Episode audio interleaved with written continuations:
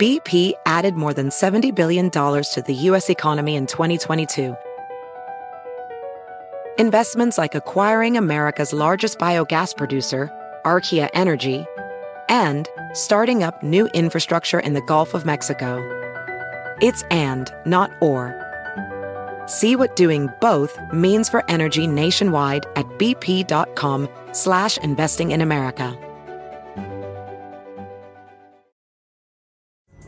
Pulling up to Mickey D's just for drinks? Oh yeah, that's me. Nothing extra, just perfection and a straw. Coming in hot for the coldest cups on the block. Because there are drinks. Then there are drinks from McDonald's. Mix things up with any size lemonade or sweet tea for $1.49. Perfect with our classic fries. Price and participation may vary, cannot be combined with any other offer. Ba da ba ba ba.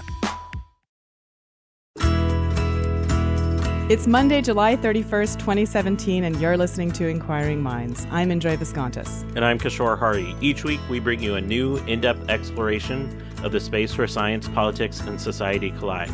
We endeavor to find out what's true, what's left to discover, and why it all matters. You can find us online at inquiring.show, on Twitter at Inquiring Show, and on Facebook.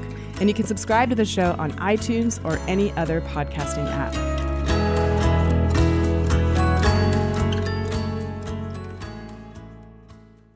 This episode is brought to you by SendPro from Pitney Bowes. SendPro has three times the features of Stamps.com at one third the price.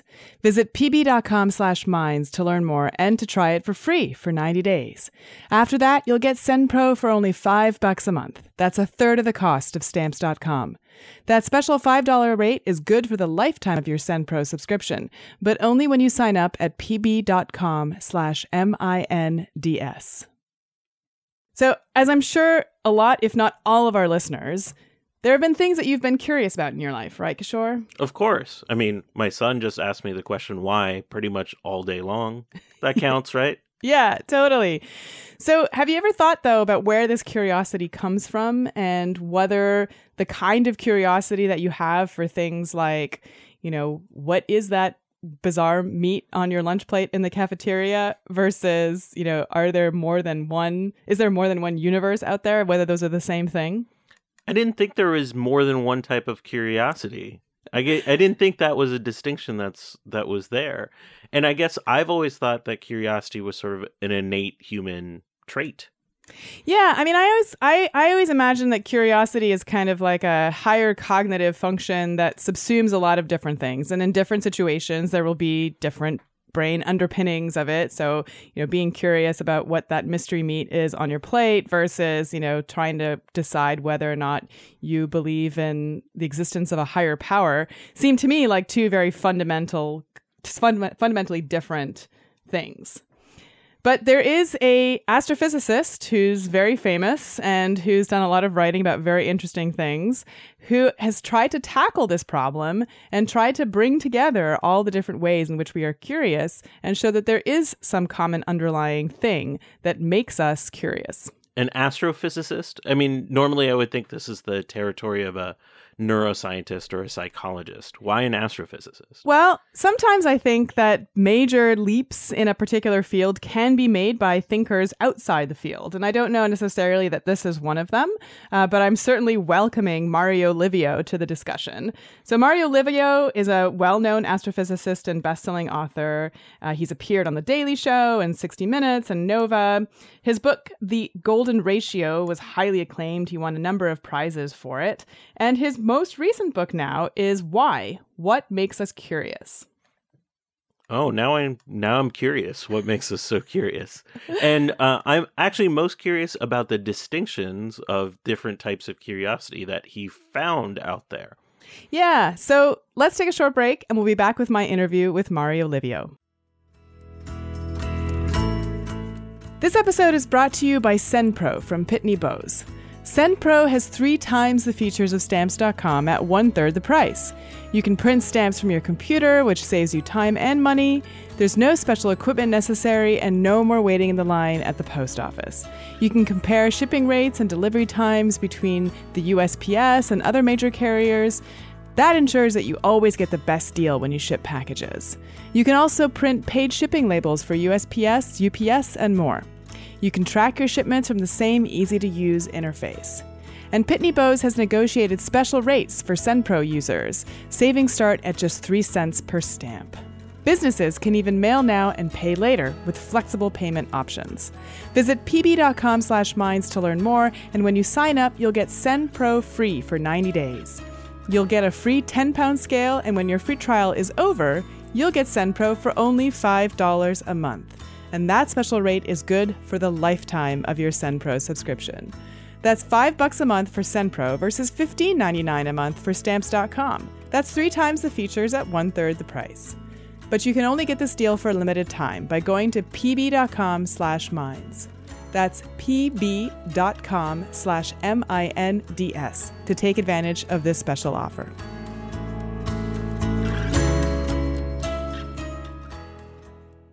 Mario Livio, welcome to Inquiring Minds. Thank you for having me. So I was interested in your book, of course, because I am a very curious person, and this is a podcast called Inquiring Minds, which is essentially all about satiating curiosity. So, but what what brought you uh, to this particular topic? So it it really is very simply the fact that I'm a very curious person, because you see, I mean, it's not in a way a natural thing for me to write about. I'm an astrophysicist. Uh, I'm not uh, neither a psychologist nor a neuroscientist.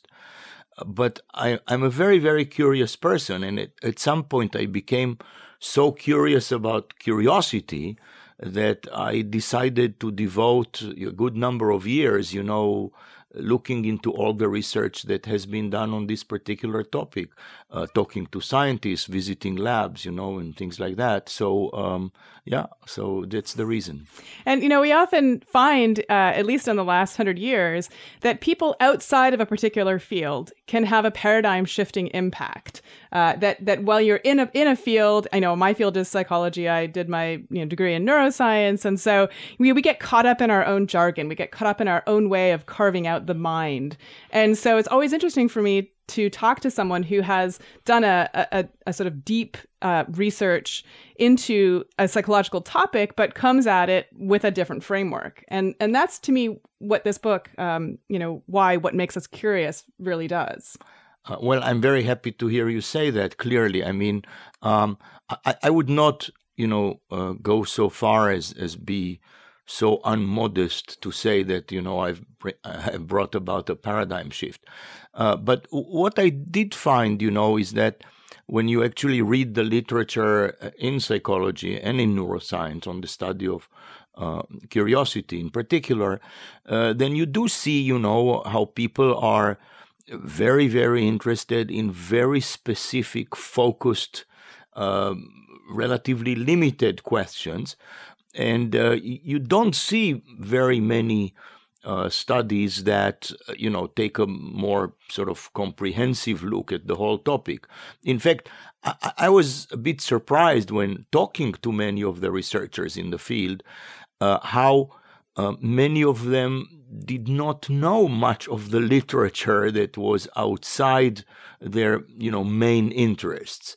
Um, but that is probably true for any research field. So. Well, it's I mean it's certainly getting more and more true for neuroscience as the field is rapidly expanding. It's just impossible to keep on track of everything. It's impossible to keep on track of everything in your subtopic.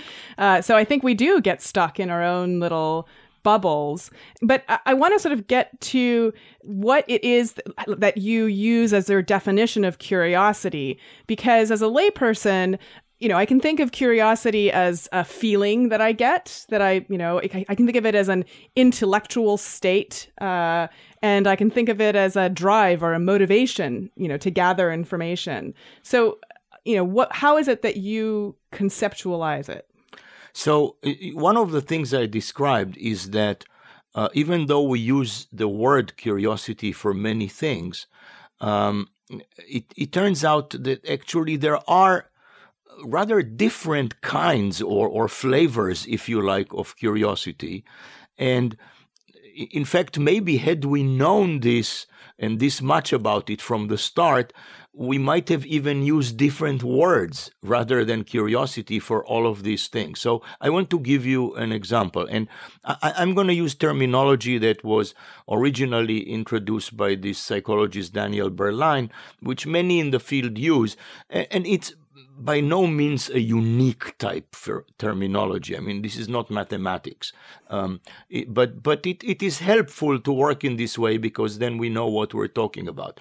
So, in particular, two types of curiosity that uh, I, I, I discuss are what he called perceptual curiosity, which is the curiosity that is stimulated by surprising things or uh, things that puzzle us or things that look ambiguous enough. Um, that's one type of, of curiosity. And that is uh, perceived as a state of mind uh, that is uh, aversive, it is unpleasant, it is a bit like an itch that needs to be scratched. Um, so, so, that's one type of, of curiosity, and if you like, you could take it as a definition of curiosity, but it would only define this type. Then there is a, a curiosity he called epistemic curiosity, which really represents our love of knowledge, if you like. You know, the, that thing that we want to understand why, you know, the title of, of the book, why. Uh, when we want to understand why or how, that's epistemic curiosity and and that is perceived actually as a pleasurable state. It's it's one that is associated with um, us assigning certain value to knowledge, and therefore we have an anticipation of reward. Um, so, so that's a different type, and uh, so depending on which one you're talking about, then you know you might give different definitions. Um, just to name, I mean, the two others that main kinds that he discusses. I mean, there is specific curiosity, which is the very simple thing where you miss a very particular piece of information. I mean, uh, w- what was the name of the actor in last uh, week's film? You know, you, you just don't remember that. That's specific curiosity.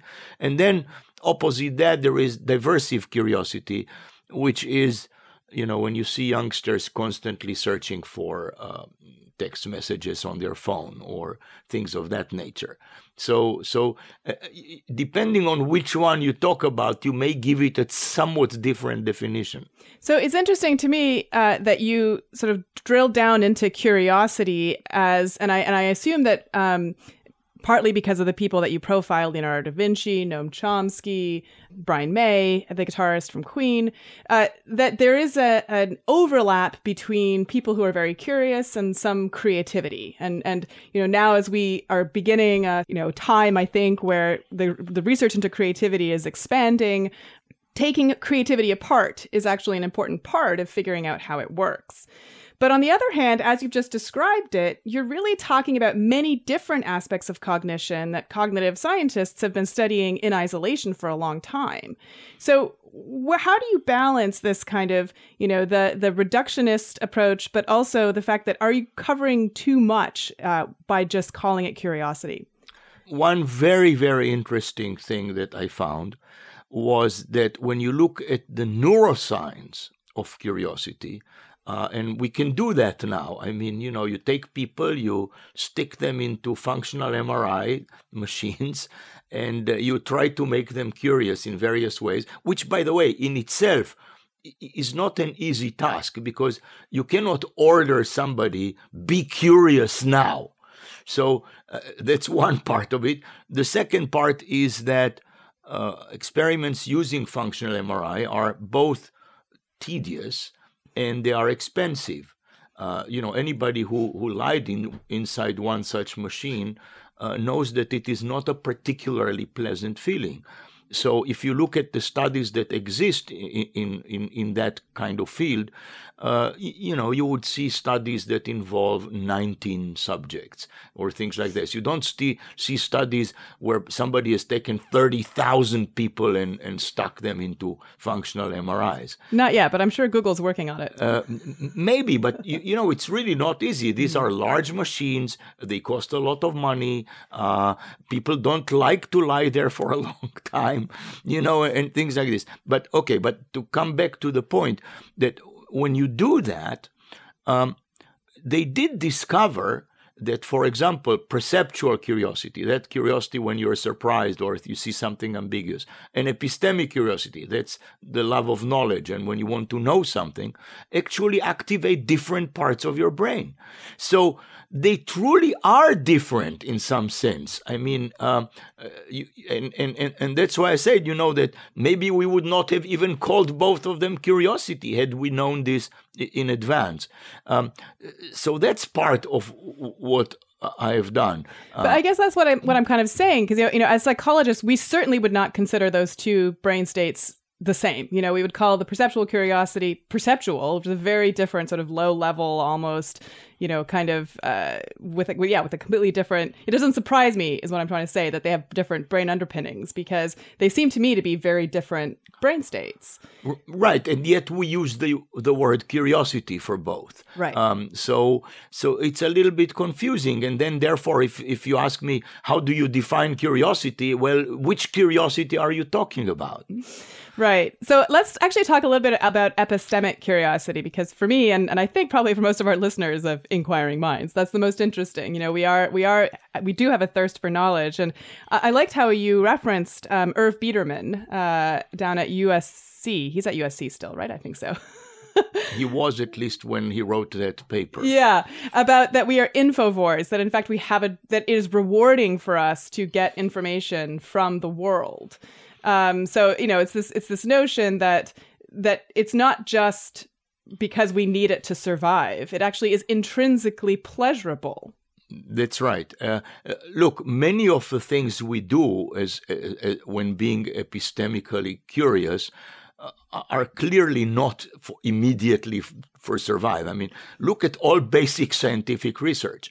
I mean, all basic scientific research, or most of it, eventually becomes applicable as well. I mean, uh, there is a saying which I like, you know, that there is applied research and not yet applied research. Um, so it's true that basic research eventually may become applicable, but it is also true that when it is done as basic scientific research, it's still not applicable and certainly not for survival. Uh, when people started learning, uh, you know, about quantum mechanics and what this, it, it was not necessary for survival. Even when Michael Faraday did his first experiments in electromagnetism, it was not necessary for survival. In fact, there is this story that somebody from the government came and asked him, what was this good for? And he said, I'll tell you honestly, I don't know what it's good for, but I'm pretty sure that very soon you will be able to collect taxes on this. uh, so, uh, so clearly, it is the case that we are more curious epistemically about things that are not directly related to our survival. But we somehow feel that understanding cause and effect in the long run is good for us. Yeah, I mean, and you're an astrophysicist. I mean, it doesn't get much more esoteric, abstract than that. than that. That's right. Yeah. So, has writing this book sort of helped you figure out why it was that you chose your particular scientific field? No, well, I, I don't think that writing the book helped me do that. In fact, I think it's in some sense the other way around. I mean, I, I became an astrophysicist because I was very curious about the cosmos, and I wrote the book because I realized I was so curious that I wanted to understand it. So we're also living in an era, though, where there's a huge political divide, it seems, between people who seem to be epistemically curious and people who uh, become entrenched in certain ideas and don't want to gain more knowledge. Um, so how do you how do you make sense of that? Uh, unfortunately, I don't make sense of it. I regard this as very, very dangerous. And uh, look, we have seen throughout history um, and, and I discuss some of that in the book, you know, entire periods where, uh, you know, be it some oppressive rulers or some regimes or some ideologies, um, tried to build, wall, build walls around certain types of knowledge. Uh, of course, the Middle Ages are the best known such long period where, you know, church orthodoxy, uh, you know, had these has it, its own dogmas and you know they wanted people to actually adhere to those dogmas and so um, basically the prevailing uh, statement was that we know everything that is worth knowing and uh, there is no need to inquire any further. Uh, but we know what that led to and and you know i also describe other periods of suppression of curiosity. I mean all the book burning episodes uh, the things that the nazis did with degenerate art uh, the taliban's uh, you know what they did with uh, both works of art you know like dynamiting the buddhas of bamiyan and the attack on malala yousafzai uh, because she, you know, wanted education for young girls, uh, and and all that.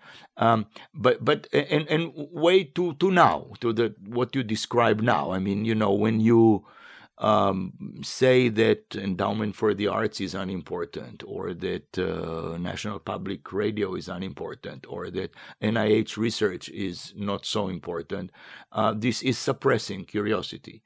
So uh, I think this is an extremely dangerous trend. And um, I coined this phrase, which I must say I'm very proud of. I'm not saying I'm completely original because I discovered that other people used very similar phrases in other places, but I coined it independently, which is curiosity is the best remedy for fear. Um, because we are very often fearful of things that we don't know much about or we don't understand, things that are strange to us. And by being curious about them and learning about them, we can actually overcome this fear. So, um, yeah, I think that's what we should do. So, interestingly enough, that really uh, jives well with a lot of work on how to uh, attenuate even implicit bias that we have, say, against uh, another race. Uh, that if you can interact with someone from that race, or you know, think about a positive role model, that is, have a richer depiction, a richer schema of what a person from that race would be like you don't show implicit bias as much. And and so it seems to me like tapping into making people more curious and this in this you know wonderful idea of yours of you know if, if we have this problem where people have a great fear i mean maybe that's why we have so many people denying climate change. It's scary to think about what we're up against in the next few decades. So what does the science say in terms of the conditions under which a person is fearful of a topic like that versus curious about a topic like that well, uh, uh, here is the thing. I mean, I think originally there is a combination of fear and curiosity, but uh, and and and I, I, I describe in the book a certain uh, passage where Leonardo uh, da Vinci has this thing where he stands at the entrance of this very dark cave, and he has this combination of curiosity, wanting to know what's inside, but on the other hand, fear of what's inside, and you know he tries to see from the outside a little bit and doesn't succeed very well. So that's the situation you're initially at. But then what I'm advocating is, you know, actually to try to uh, enhance the curiosity side of things. I mean, look, I mean, you, you mentioned racial biases, but look, you know, even history, in the history of anti Semitism, for example, uh, in, in Europe. Uh, I mean, what happened was uh, you had a certain group of people, in this case, you know, Jews, who are having different customs, different way of life, uh, different books they were reading, and things like that, and and that generated some form of fear. Uh, so instead of you know actually getting to know these people better uh, and know them individually, I mean. Uh, a number of societies, uh, you know, turned this fear into hatred, and, and we know what that led to. So, uh, this is what you know, I think we should do. We always use curiosity to overcome fear. And so, you know, in many ways, the kind of scientific work that you can do on curiosity has a major problem, which is that it's conducted in undergraduate research institutions where you have two potential confounds. One, your subjects are young, uh, which generally means they're more open to new experiences. As we get older, we tend to, in general, become more rigid. Uh, and two, they're primarily people who have already chosen intellectual pursuits. So it seems like they would be more you know whether it's genetic or you know some other aspect of um, the relationship between genes and and how they were raised and, and and how it manifests in their personality they're more again more open to to these ideas but what we really need to figure out is that people who are not at all curious and i'm not saying that you know they are uneducated um, but rather that you know that that understanding whether this is something that can be taught or is is somewhere along the line in our children are we telling them not to be curious? Is it is it a fundamental difference in terms of the the fact that there's internet and you can waste your time on social media rather than doing you know the kind of deeper uh, understanding of a particular topic that generates more curiosity. What do you think is going on? So, so you asked many questions. I did. I'm here. very sorry. You asked very many questions. So let, let me try to take a few uh, one by one, if I will remember all of them together. sure. So, so one is that you're absolutely right that for a long while all experiments were basically done on freshmen or sophomore students.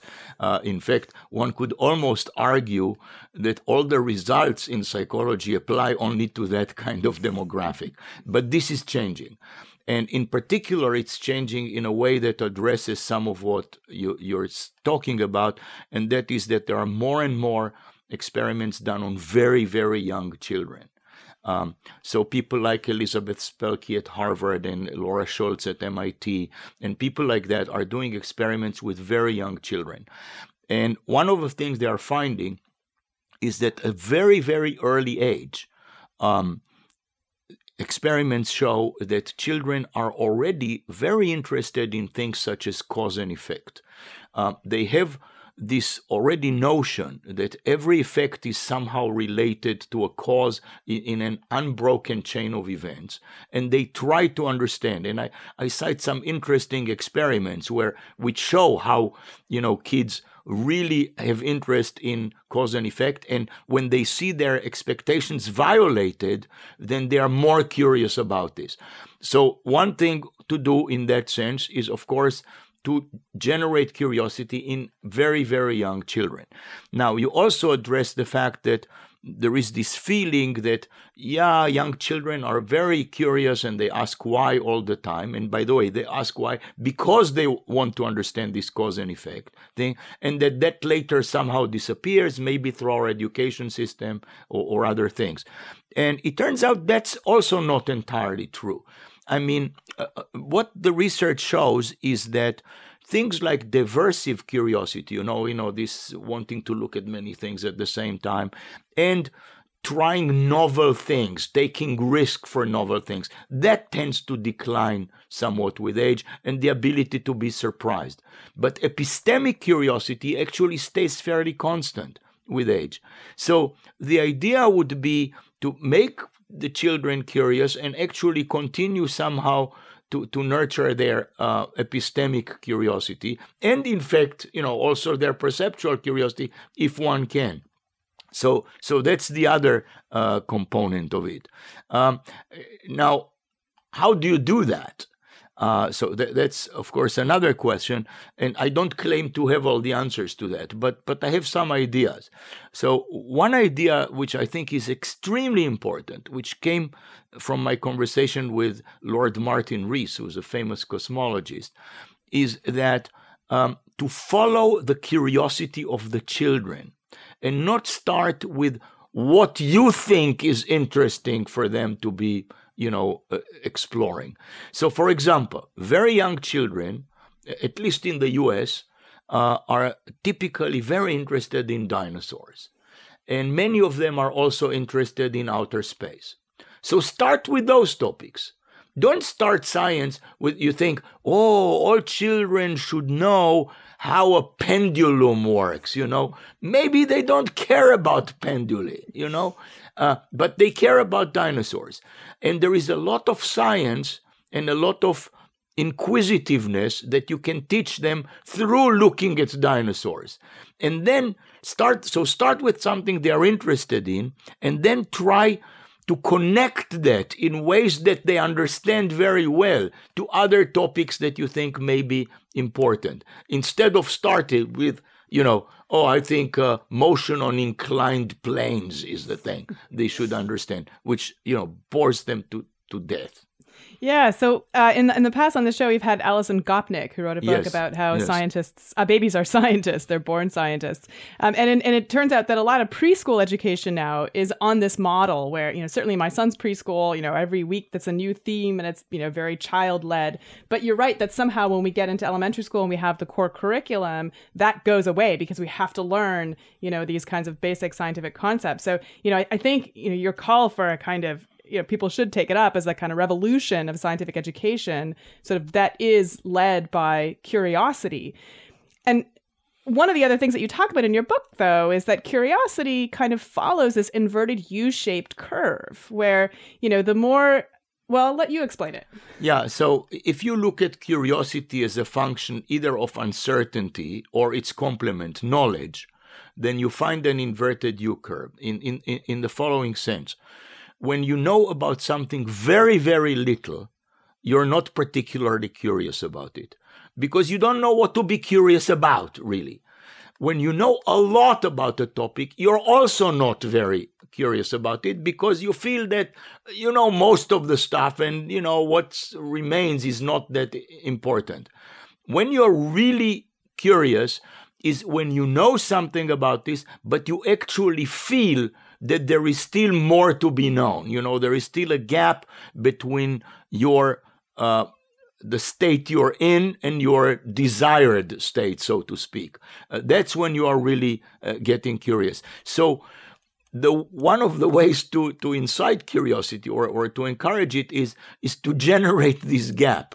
You know, to sort of give a, a little bit of information which you know will whet your appetite for more curiosity uh, rather than you know don't give the full answer don't give too don't give so little that you know it's still uninteresting Yeah, and so you know, hearing you talk about that and and you know, reading about it in your book too, made me wonder whether the people who are already tapping into this way of accessing curiosity might be a sort of better knowledge base to to learn from. And these are storytellers, right? People who write great stories are essentially harnessing our curiosity. That's right. And and it's not an accident, by the way, that I start the book with this very short story by by this American writer Kate Chopin, who uh, you know wrote this story, a story of an hour. I mean, she wrote many short stories and a couple of novels, uh, but uh, a story of an hour to me was was an incredible short story. It's you know it's all it was all printed on less than one page in Vogue originally. This is how short this story is, but you know it starts with this one startling sentence you know, knowing that Mrs. Mallard was afflicted with heart trouble, uh, great care was taken, uh, you know, to break to her as gently as possible the news about her husband's death. You know, you read a story like this, you can hardly start a short story with a better sentence than this. Immediately, you know, hear about death, you hear about that she's afflicted with heart. You already are interested in this person, and uh, so uh, this is a special gift of being able to generate a form of intellectual cliffhangers with almost every sentence. So great storytellers have that. And and so in a sense that though there there's a a, a notion that the demise of uh, education and and people's ability to sort of learn information comes from the fact that there are so many great stories, so many great ways of being entertained now uh, that you know you could binge watch so many shows that could keep you interested. That why should you then pick up a textbook or you know learn something different? And so I, I wanted to sort of touch upon this kind of difference that you make in your book, which is that there is a curiosity that is less satisfying ultimately, but really draws in our attention, and we call it gossip. Yes. Which is different from the kind of epistemological curiosity that you're talking about. So, what is gossip and why is it so powerful? So, uh, you know, gossip at the end of the day has to do typically with human lives. And human lives can be very interesting. And uh, unlike what some people may think, you can turn even gossip into a, something like a scientific experiment.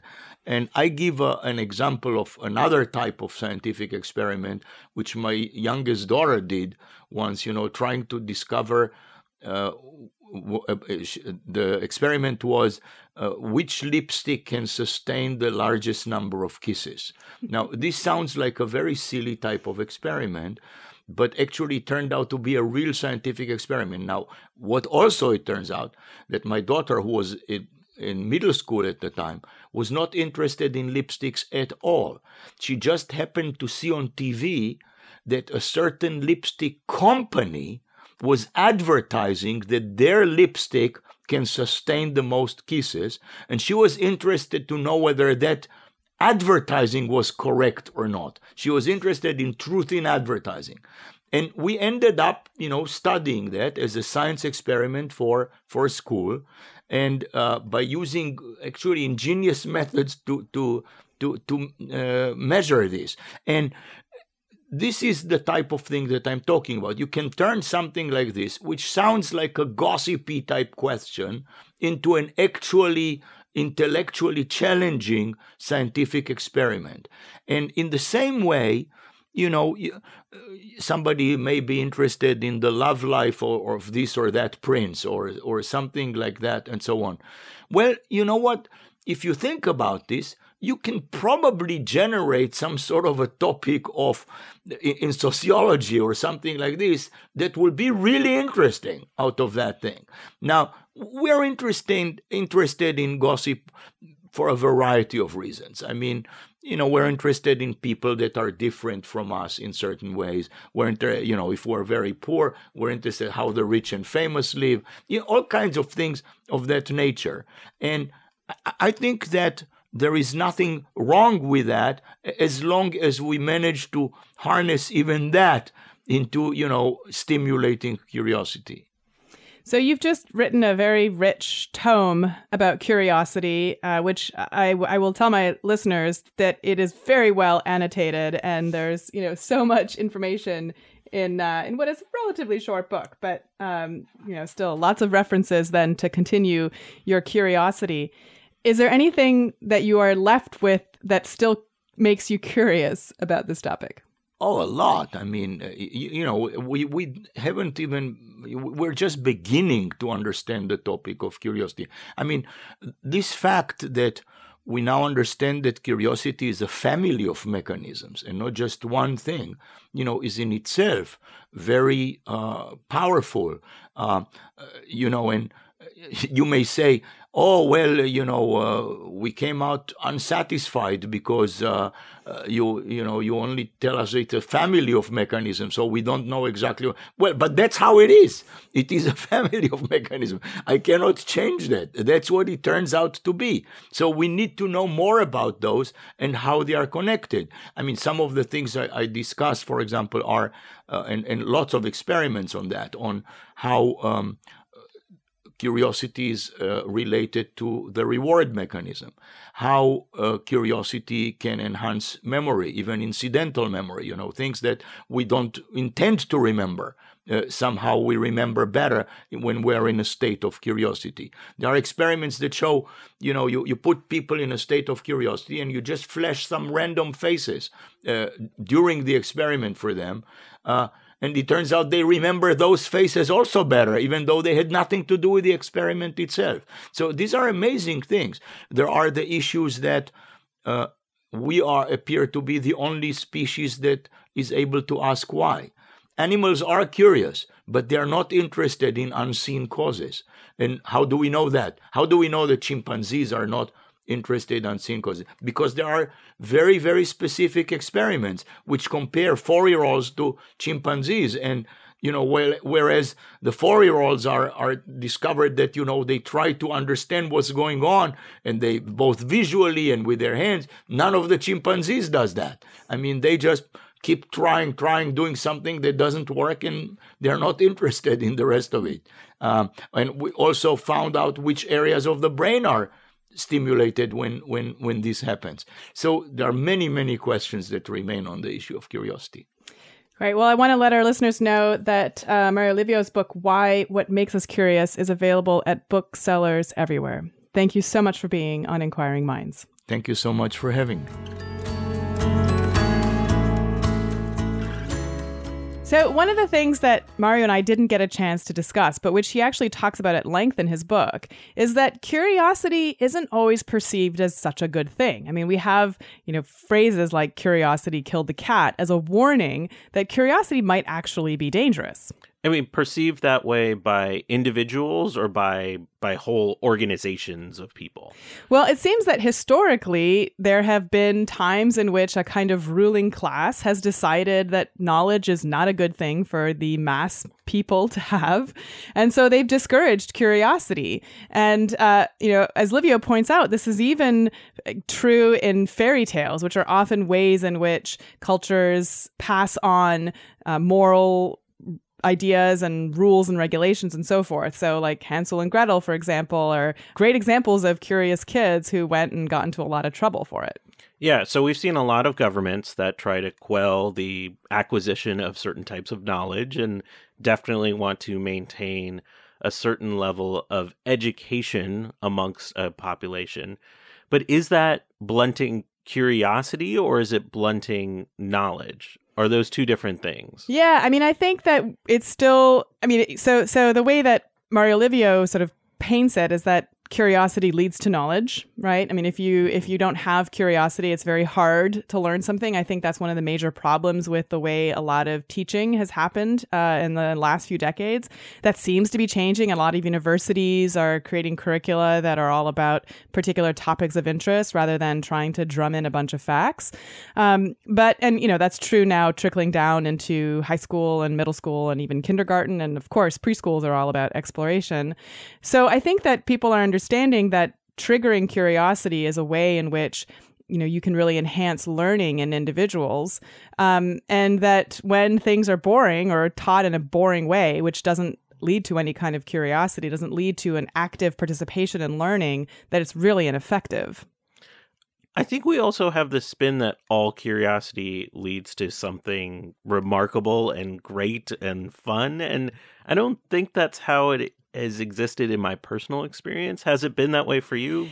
Yeah, I mean, uh, certainly curiosity. Sometimes curiosity has kept me up at night. Yeah, exactly. not super healthy.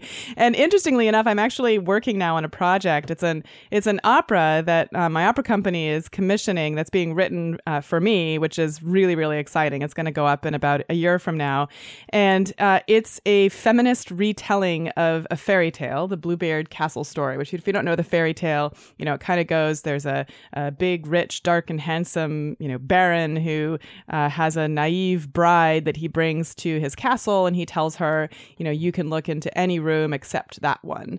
And it's essentially a, a a metaphor for our psyche in a in a relationship. So the question is, should you always keep something secret from your partner? In this feminist retelling, uh, based on the novel in the front, written in the seventies by Angela Carter, of course the the women end up triumphing, but of course in the original fairy tale, the one room that is not is forbidden is where he keeps all his dead wives, right? so how morbid is that?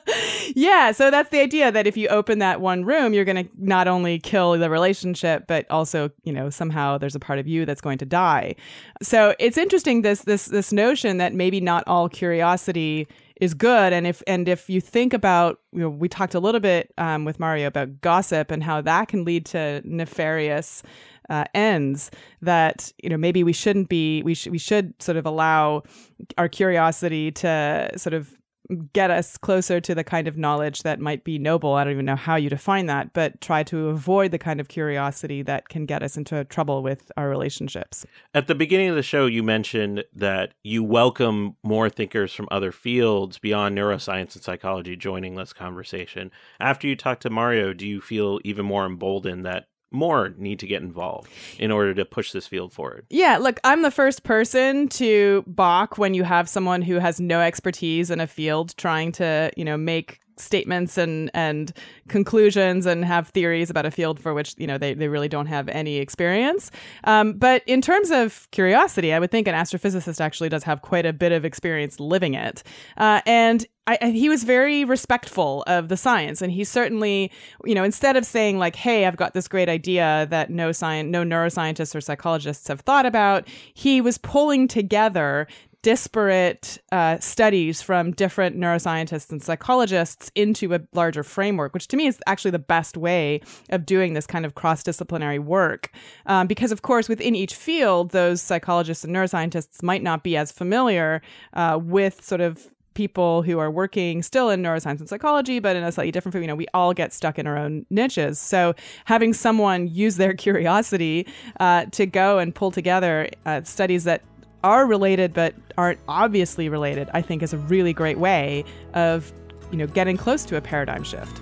So that's it for another episode. I want to thank you for joining us for this installment of Inquiring Minds, and we'd also like to thank our supporters on our Patreon campaign, especially David Noel and newly Clark Lindgren, Michael Galgul, Kyle Rahala, Joel, Jonathan Worsley, Yushi Lin, Eric Clark, John Kirk, Jordan Millar, Herring Chang, Sean Johnson, and Nick Cadillac. You can visit our website at inquiring.show and you can support us at patreon.com slash inquiringminds. You can also find us on Twitter at Inquiring Show and Facebook, and you can send us comments, feedback, future guest ideas, whatever it is that you are curious about, to contact at inquiring.show. Inquiring Minds is produced by the always curious Adam Isaac in cooperation with the Climate Desk, a journalistic collaboration in partnership with many media outlets.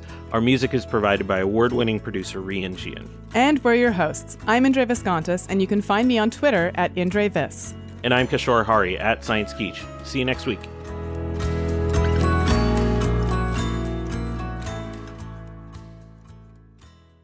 This episode is brought to you by SendPro from Pitney Bowes.